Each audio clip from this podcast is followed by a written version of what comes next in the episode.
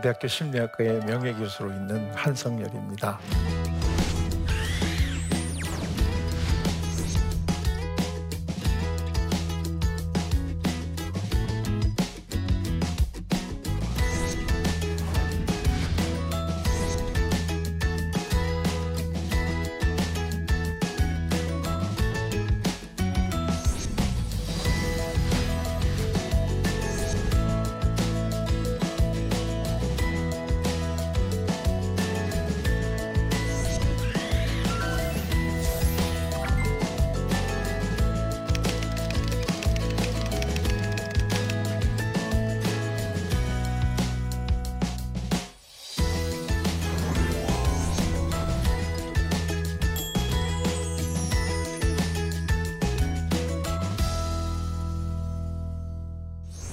이사야서 9장 6절을 보시게 되면 우리 가운데 한 이제 아이가 태어나잖아요.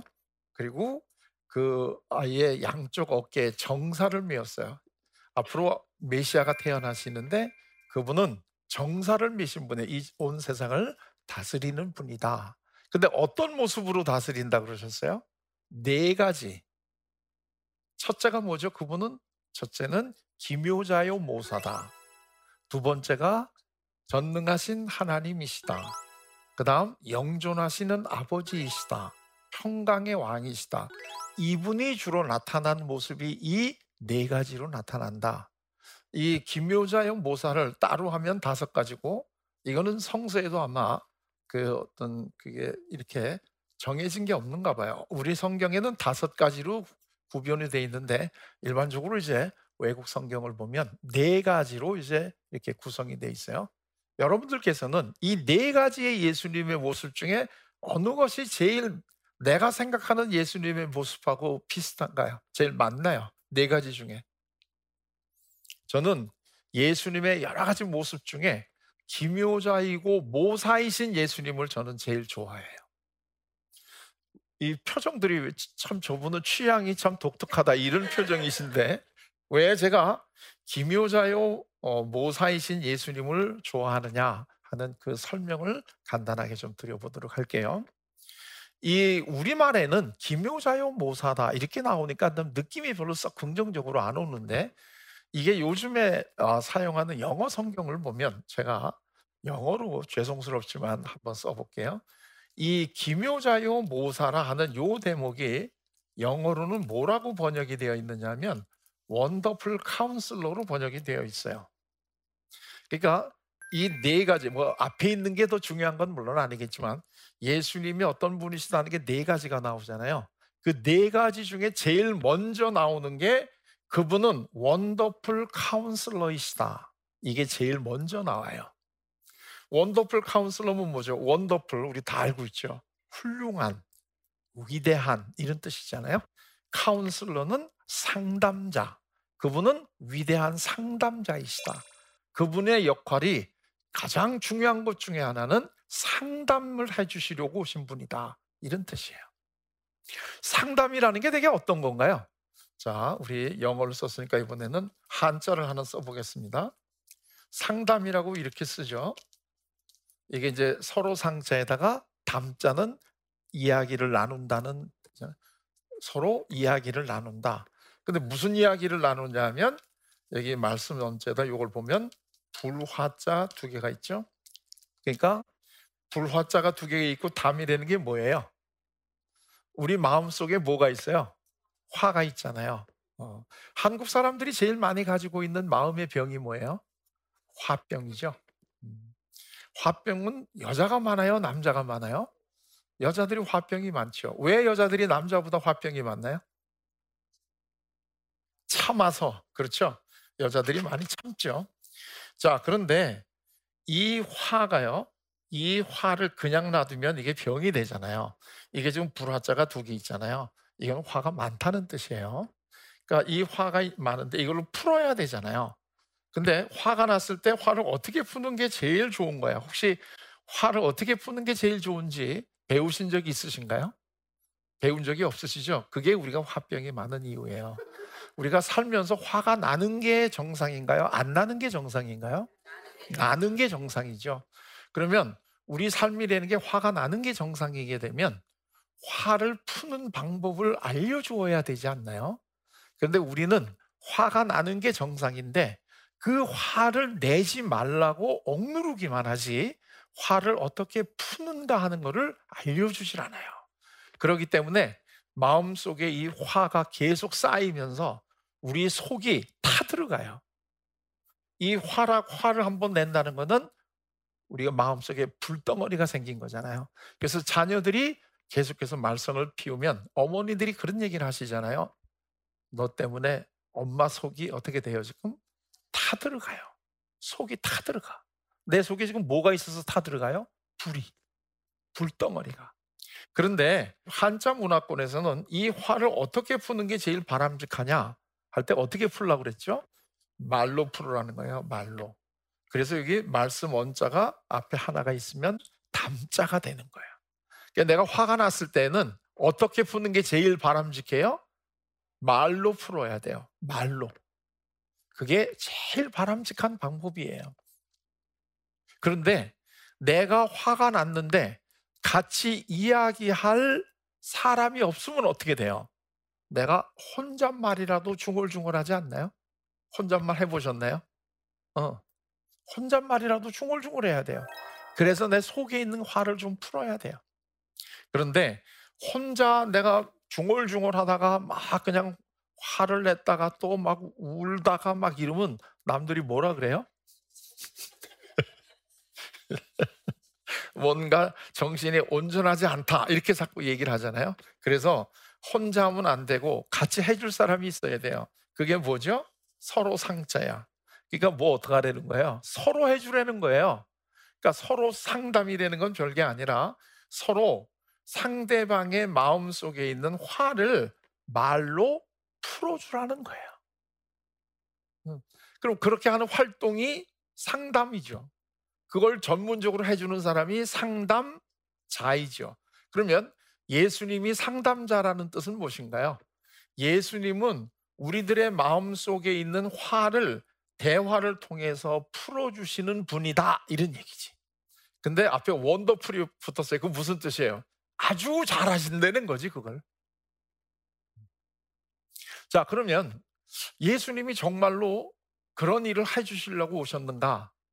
그거는 예수님이 직접 얘기하신 것도 있어요. 마태복음 11장 28절을 보시게 되면 뭐죠? 수고하고 무거운 짐을 진 사람들아 다 내게로 오라. 내가 너희를 쉬게 해주리라. 이게 예수님이 생각하는 상담의 정의예요. 수고하고 무거운 짐, 수고하고 무거운 짐이라는 게 지금 등에 무거운 짐을 줬다는 뜻인가요? 그게 아니죠. 우리 마음 속에 수고하고 무거운 진 사람들이잖아요, 우리가. 그럼 이걸 어디 가서 우리가 풀어야 되잖아요. 근데 이게 풀 데가 없어. 그럴 때 예수님이 우리에게 해주시는 말씀이 뭐예요? 나한테 오라는 거죠. 내가 그 짐을 풀어줄 테니까 나한테 와. 그러면 편하게 쉴 수 있다는 거예요. 그래서 저는 이런 예수님을 참 좋아해요. 여러분들도 그런 예수님이 좋으신가요? 예수님하고 한번 직접 상담을 받아보세요. 그러면 정말 얼마나 예수님이 좋으신 분인가 하는 것을 직접 알 수 있어요. 그러면 과연 이 예수님하고 우리가 상담을 어떻게 받아야 되나? 예수님하고 상담을 받으면 정말 우리가 마음이 편안해지나? 이런 걸 우리가 한번 볼 필요가 있죠. 우리가 부르는 찬송가 중에 이런 것도 있죠. 주 예수와 동행하면 그 어디나 하늘나라 이런 게 있잖아요. 주 예수와 동행하면 왜 그 어디가 하늘나라가 되나요? 우리가 살다가 수고하고 무거운 짐을 우리는 살 수밖에 없어요. 하지만 예수님께서 그거를 항상 풀어주시고 우리를 쉴 수 있게 해주기 때문에 예수님과 동행하면 그 어디가 하늘나라가 되는 거죠. 그런데 많은 분들이 교회를 다니시면서 예수님을 바로 내가 내 옆에서 매일매일 내가 어려울 때마다 나의 어려움을 해결해 주시는 그런 분으로 예수님과 관계를 맺는 게 아니라 굉장히 멀리 있는 분으로. 그래서 일요일 날 주일 날 교회 와서 잠깐 예배 드릴 때만 찾는 분으로 이거를 예수님을 어, 생각을 하고 매일매일 바로 우리 옆에서 우리가 어려운 짐을 질 때마다 그 짐을 내려놓고 편하게 우리를 쉴 수 있게 해주시는 분이라고 하는 것을 실질적으로 마음으로 느끼지 못하는 신앙생활을 하는 분들이 많아요. 우리가 정말로 예수님을 참 구주로 만나고 그분하고 정말 인격적인 관계를 맺으면 우리가 변화가 되고 우리들의 삶이 그 어디나가 하늘나라가 될 수 있는데 그걸 우리는 머리로만 말로만 그거를 이야기하고 실질적인 삶에서는 그러한 삶을 살아가지를 못해요. 제가 그 한 2, 3년 전에 이 지하철을 타고 가는데 그 지하철에 표가 있더라고요. 근데 그 표가 저의 가슴을 굉장히 아리게 했어요. 그 표가 뭐였느냐면 청년들에게 힘내라는 말보다 힘을 주세요. 이 표가 붙었어요. 저는 심리학을 가리키는 교수로서 성숙한 삶이 어떤 삶이고 건강한 삶이 어떤 삶이다 하는 것을 수없이 학생들에게 알려주는 일을 했어요. 그런데 어느 날 제가 그 표를 보면서 돌이켜 보니까 나는 학생들에게 어떻게 사는 것이 성숙한 삶이고 어떻게 사는 것이 건강한 삶인가 하는 것을 말로 설명해 주고 그렇게 살아라 하는 이야기만 해준 선생님이었지 실질적으로 내가 우리 제자들이 그렇게 살아갈 수 있도록 힘을 준 선생이 아니었던 거예요. 이게 그 표를 보면서 저의 30년 동안의 교수 생활을 돌아보면서 너무나 부끄러웠어요. 자, 예수님이 정말로 좋으신 거는 예수님은 힘내라, 하나님을 잘 믿어라, 이런 거를 말씀만 하신 분이 아니에요. 직접 예수님은 하나님을 잘 믿을 수 있게 아픈 사람에게는 그 상처를 다 치유해 주신 분이지 말로 너 하나님 잘 믿으면 날 수 있어. 그러니까 오늘부터 신앙생활 열심히 해. 그러고 말로만 해주신 분이 아니라는 게 예수님이 좋으신 분이된 뜻이에요.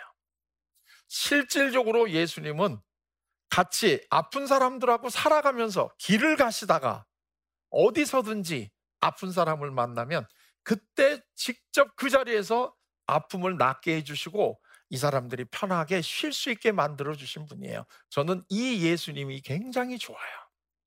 그 중에서도 대표적으로 예수님이 원더풀 카운슬러이신가 하는 것을 잘 보여주는 것은 사개오라고 하는 사람하고의 만남을 우리가 대표적으로 꼽을 수가 있어요. 이 사람은 어, 직업이 세리장이에요.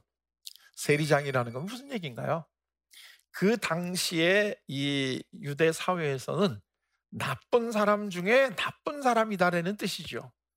그렇지만 어쨌든 간에 이 사람은 세리장이라고 하는 사회적 지위가 있어요. 그 다음에 또 하나가 이 사람은 굉장히 부자예요. 자, 사회적 지위도 있고 돈이 많다. 그럼 이 사람이 지금 행복할까요? 불행했어요. 이 사개오가 아주 반가운 소식을 들었어요. 그게 뭐냐면 예수님이라고 하는 분이 계시는데 그분을 만나야지만 우리가 행복해진단다. 그분은 모습은 사람의 모습이지만 실질적으로는 하나님이시란다 하는 이런 소문을 들었어요. 사개오도. 그런데 무슨 소문이 또 돌았냐면 그 예수님이 우리 마을 지나가신단다 하는 이런 소문을 들었잖아요. 그래서 사개오가 예수님을 만나 뵈려고 길에 나갔어요. 근데 사개오는 예수님을 볼 수가 없었어요. 왜 그렇죠? 길에 온 동네 사람들이 다 나왔어. 그래서 궁여지책으로 옆에 있는 나무에 올라갔어요.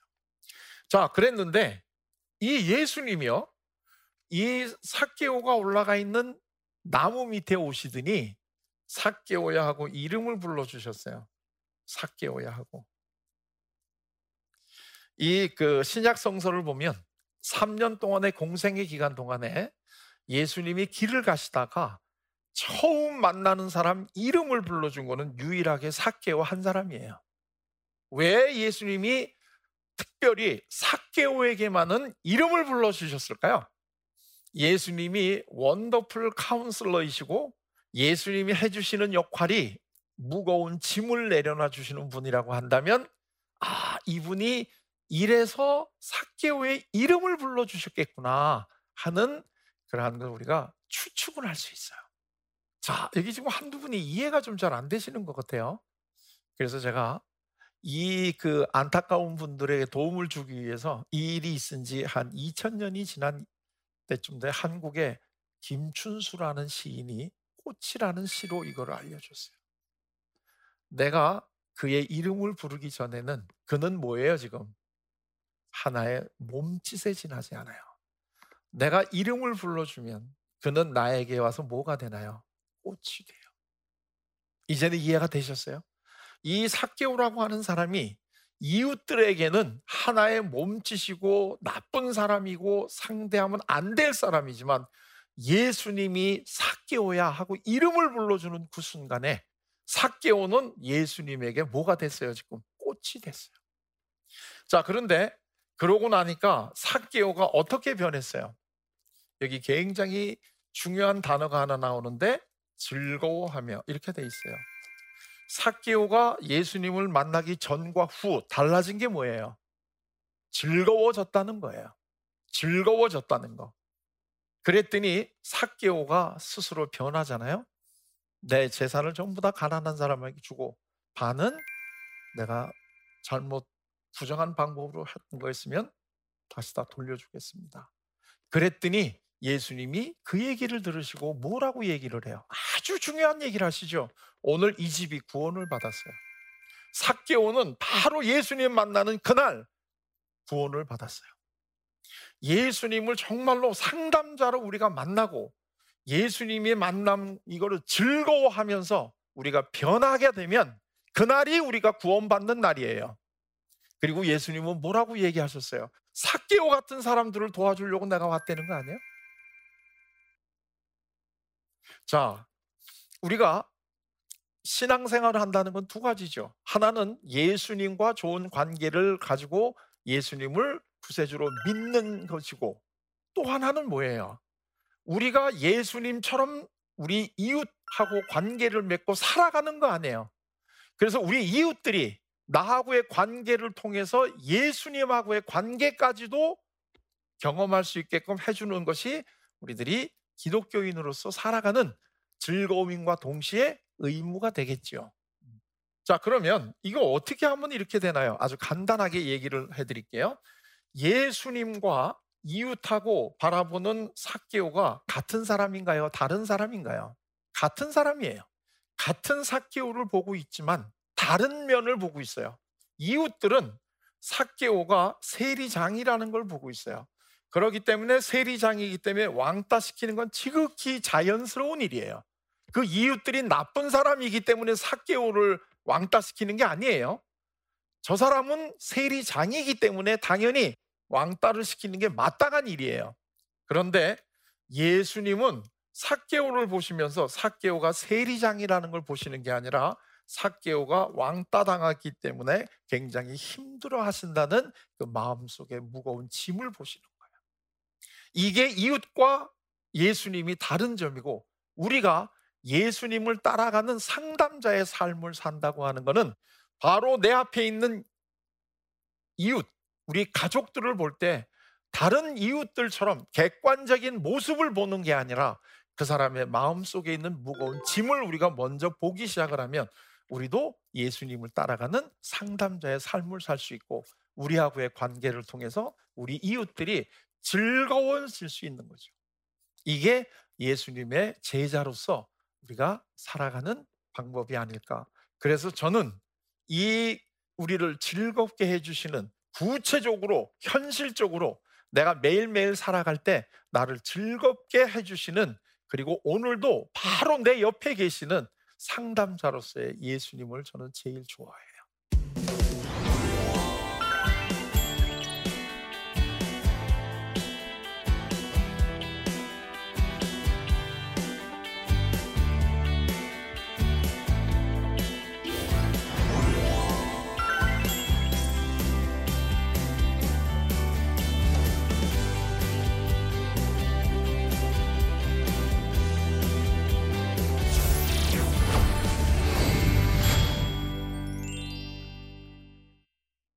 제가 오늘 그 준비한 내용은 얘기를 했는데 혹시 제 이야기를 들으시고 질문하시거나 또 궁금하신 게 있으면 말씀해 주시죠. 예, 저기 뒤에 계신 분. 네. 그 아까 화를 말로써 푼다고 하는데요. 이제 엄마들끼리 만나서 얘기를 하다 보면은 서로 화난 걸 같이 얘기를 하다 보면은 그 화가 불이 붙어서 둘이 더 화가 나는 예, 경우가 그렇죠. 생길 때가 있거든요. 그러면 이제 성경적으로 같이 교제를 하려고 만났다가 오히려 그게 뭐 남편 뭐 헌담이 음. 된다든지 아니면 아이에 대한 양육에 대한 걱정이 된다든지 이런 형태로 하고만 하고 그냥 허 불이 붙은 채로 그냥 끝나는 경우가 생 간혹 생기더라고요. 네. 이럴 때는 어떻게 해야 하는지.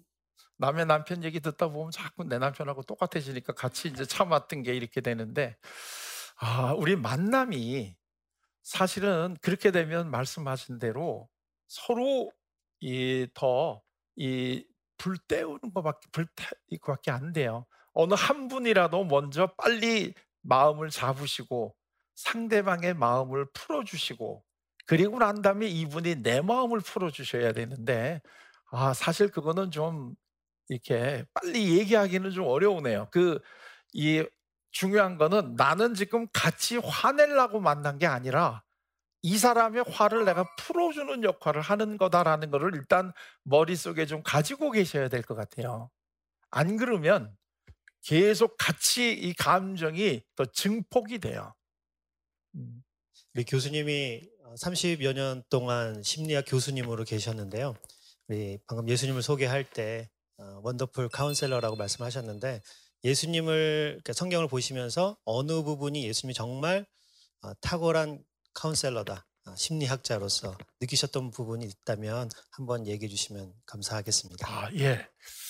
그, 그 예수님이 그 뛰어난 상담학자다 하는 것도 중요한데 그 예수님의 상담의 원리부터 잠깐 간단하게 얘기를 하면 자, 여기 우리 옥토예요. 옥토고 여기다 이제 굉장히 좋은 품종의 콩을 심었어요. 이 옥토에다가 콩을 심으니까 얘가 이렇게 잘 크겠죠, 지금? 그런데 어떤 이유인지 모르겠는데 씨를 뿌린 다음에 여기에는 이렇게 돌이 하나가 이렇게 내려와 눌러 있- 있었어요. 그럼 요 밑에 있는 씨는 어떻게 클까요? 얘는 이렇게 옆으로 이렇게 크겠죠? 자, 이게 옆으로 이렇게 크다 보니까 얘처럼 이렇게 실하게 똑바로 못 크는 거예요. 우리가 이, 이 친구를 가만히 가서 보니까 너무나 안타까워요. 이게 똑바로 커야 되는데. 가서 얘기를 합니다. 야, 콩아, 너 똑바로 커야지 된단다. 이렇게 크는 거 아니란다. 알았지? 그리고 이제 이 잘 설명을 해주고 이제 타일로 줬어요. 일주일 있다가 가서 보면 얘가 정신 차려가지고 이렇게 클까요? 아니죠. 일주일 있다 가보니까 계속 이렇게 크고 있어요. 또 얘기를 해줘요. 아, 네가 지난번에 얘기했던 거 못 알아들었는 모양이구나. 다시 한번 내가 설명해 줄 테니까 들어봐. 콩은 이렇게 똑바로 크는 거란다. 근데 너는 지금 이렇게 이게 구부럽게 크지 않니? 이거 잘못 크는 거야. 똑바로 커라. 그리고 얼마 있다 가보면 얘가 어떻게 클고 있을까요? 또다시 계속 이렇게 크고 있겠죠. 나중에는 화가 나는 거야. 야, 임마, 몇 번을 얘기해 줘야 되겠니? 그리고 나중에 가보게 되면 또 이렇게 돼 있으니까 그 중에 야, 이제 너는 가망이 없다. 지금이라도 정말로 이 콩이 똑바로 크기를 원하면 이거부터 없애주라는 거예요. 이거부터. 예수님이 조금 전에 우리가 했던 이 사개오를 변화시킨 게 무슨 역할을 해주신 건가요? 이웃들은 사개오에게 맨 처음부터 사개오를 따돌린 게 아니라 처음에 사개오가 아마도 이 그 세리가 됐을 때 너 세리는 나쁜 일이니까 하지 말아라. 이러고 여러 번 아마 옆에서 충고를 해줬을 거예요. 그래도 사개오가 더 열심히 해서 나중에 세리 장까지 올라가니까 저놈은 나쁜 놈이구나. 이제 이렇게 된 거 아니겠어요? 자, 그런데 예수님은 사개오에게 네가 하는 일이 좋다 나쁘다 어떻게 하라 하는 얘기를 하나도 안 하셨다는 얘기예요. 그리고 뭘 하셨어요? 사개오의 마음속에 있는 이 돌을 치워 주셨다는 거죠. 그랬더니 나중에 보니까 이 콩이 저절로 똑바로 커진다 이거예요. 저절로. 우리 자녀들도 마찬가지인데 어머니들이나 아버지들이 우리 자녀를 키우시다가 제일 실수하는 게 뭐냐면 어떻게 사는 것이 옳은 것인지 말로만 해주시지 왜 우리 자녀들의 마음 속에 있는 무거운 짐이 뭔가 하는 걸 안 보시는 거예요. 그런데 정말 저, 지금이라도 우리 자녀가 크고 싶으면 어떻게 해야 돼요? 우리 자녀들의 마음 속에 있는 무거운 짐이 뭘까부터 보셔야 돼. 내 남편을 지금이라도 변화시키고 싶으시면 내 남편 속에 있는 마음의 무거운 짐이 뭔가부터 우리가 아셔야 돼. 내 아내도 마찬가지고 내 친구도 마찬가지예요. 그게 예수님의 상담법이에요. 자, 어, 오늘 그 예수님은 상담자라고 하는 제가 만났고 제가 좋아하는 예수님을 소개해 드렸는데요. 이 귀한 시간에 같이 이 내용을 같이 해주신 여러분 대단히 고맙습니다. 앞으로 마음이 편하고 즐거운 그래서 항상 예수님을 상담자로 모시고 사는 그러한 삶을 같이 살아갈 수 있기를 바랍니다. 고맙습니다.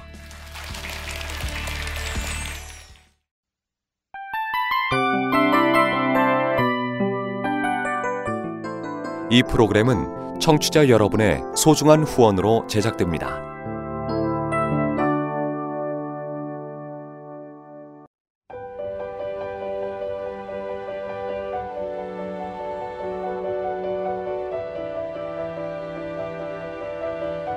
세상에는 수많은 교회들이 있지만 더 깊이 있는 말씀 강해를 찾기 위해 크기로만 교회를 선정하지 않습니다.